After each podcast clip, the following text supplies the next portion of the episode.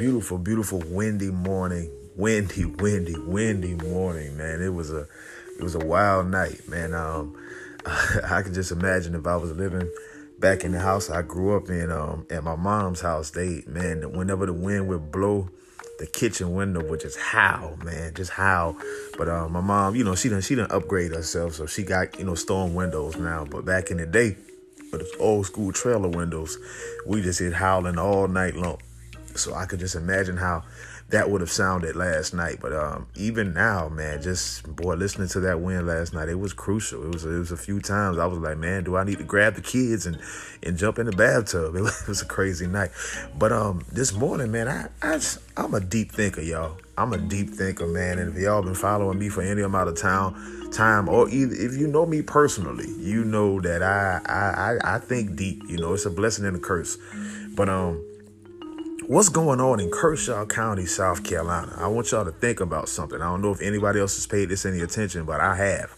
Um, January of last 2020, I want to say last year, but man, these last two years have kind of just rubbed together. Like 2020, 2021, you just don't know them apart. But it was January of 2020 that uh, that huge tornado hit in, in Kershaw County. You remember it tore that school up, flipped buses, buses over. I mean, I mean, did some devastating damage. Tore up the, the football stadium. It did a lot, and this was in Kershaw County. Um, now let's fast forward a little bit.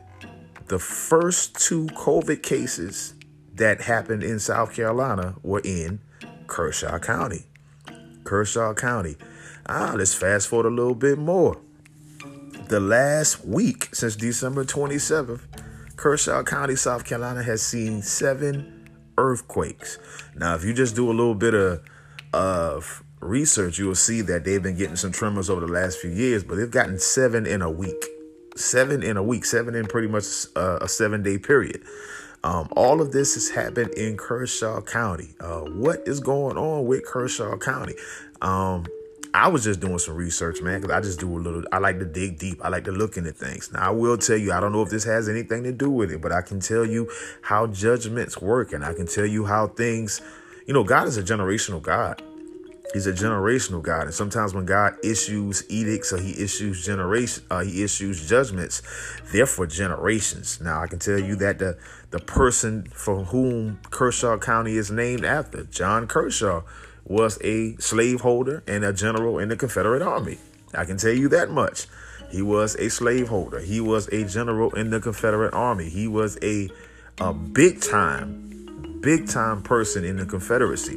Now, do does that have anything to do with what's going on? I don't know, but it could be. Um, there are a lot of different things, man. Sometimes when God issues judgments. We we don't understand them or we don't see them, but we'll see certain epicenters being the place where these judgments start to enact. You know, they start to happen in one centralized place, and you'll see them move out from that place.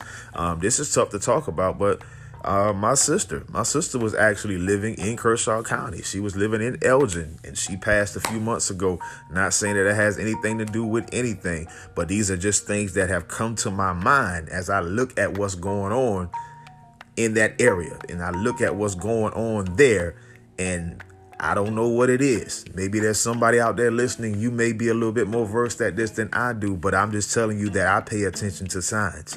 I pay attention to things, and I've seen the the pattern of things that have happened in that area. I've seen the pattern of things that have happened, and I know that in in history, whenever you see things start to happen in a centralized place, they mount up, they mount up, they mount up, and then they begin to branch out. It's almost like a virus, you know what I mean? And I know this is COVID going on, but it's almost like any virus.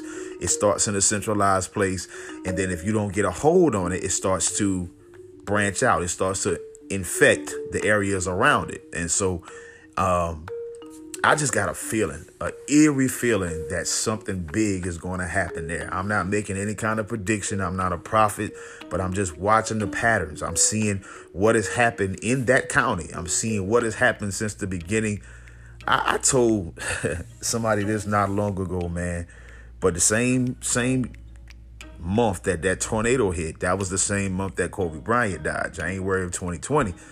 Um, if you pay attention to things, the world hasn't been the same since Kobe died. Like the world just kind of been on a, a, downward spiral. Things have been going crazy in the world since that happened, since January of 2020, man. I don't know what caused it, what happened in the, because the Bible even teaches us that, you know, what happens in the physical realm is a, a product of things that are happening in the spiritual realm. In other words, it happens in the heavens first, it happens in the spirit first, and then we see it enact. We see it unfold in the physical.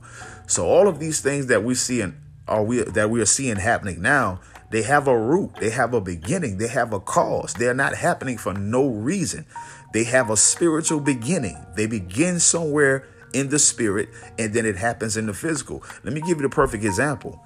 Everything that you do as a person, from even listening to your phone right now, it happens in your spirit first and then it comes out to your physical.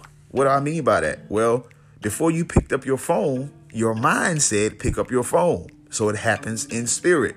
And then your mind sends signals to the rest of your body, and then your body sends signals to your hand, and you pick up your phone. Before you even clicked on this, this episode, your mind says click on it. Your mind, your spirit read the title, and your mind says click on it, and now your body is connecting with it. So the same thing happens with the world. The same things happen with the with the universe, if you want to call it that, because anything that happens in the physical it has to begin in the spiritual. It, it it begins in the spiritual and then it unfolds in the physical.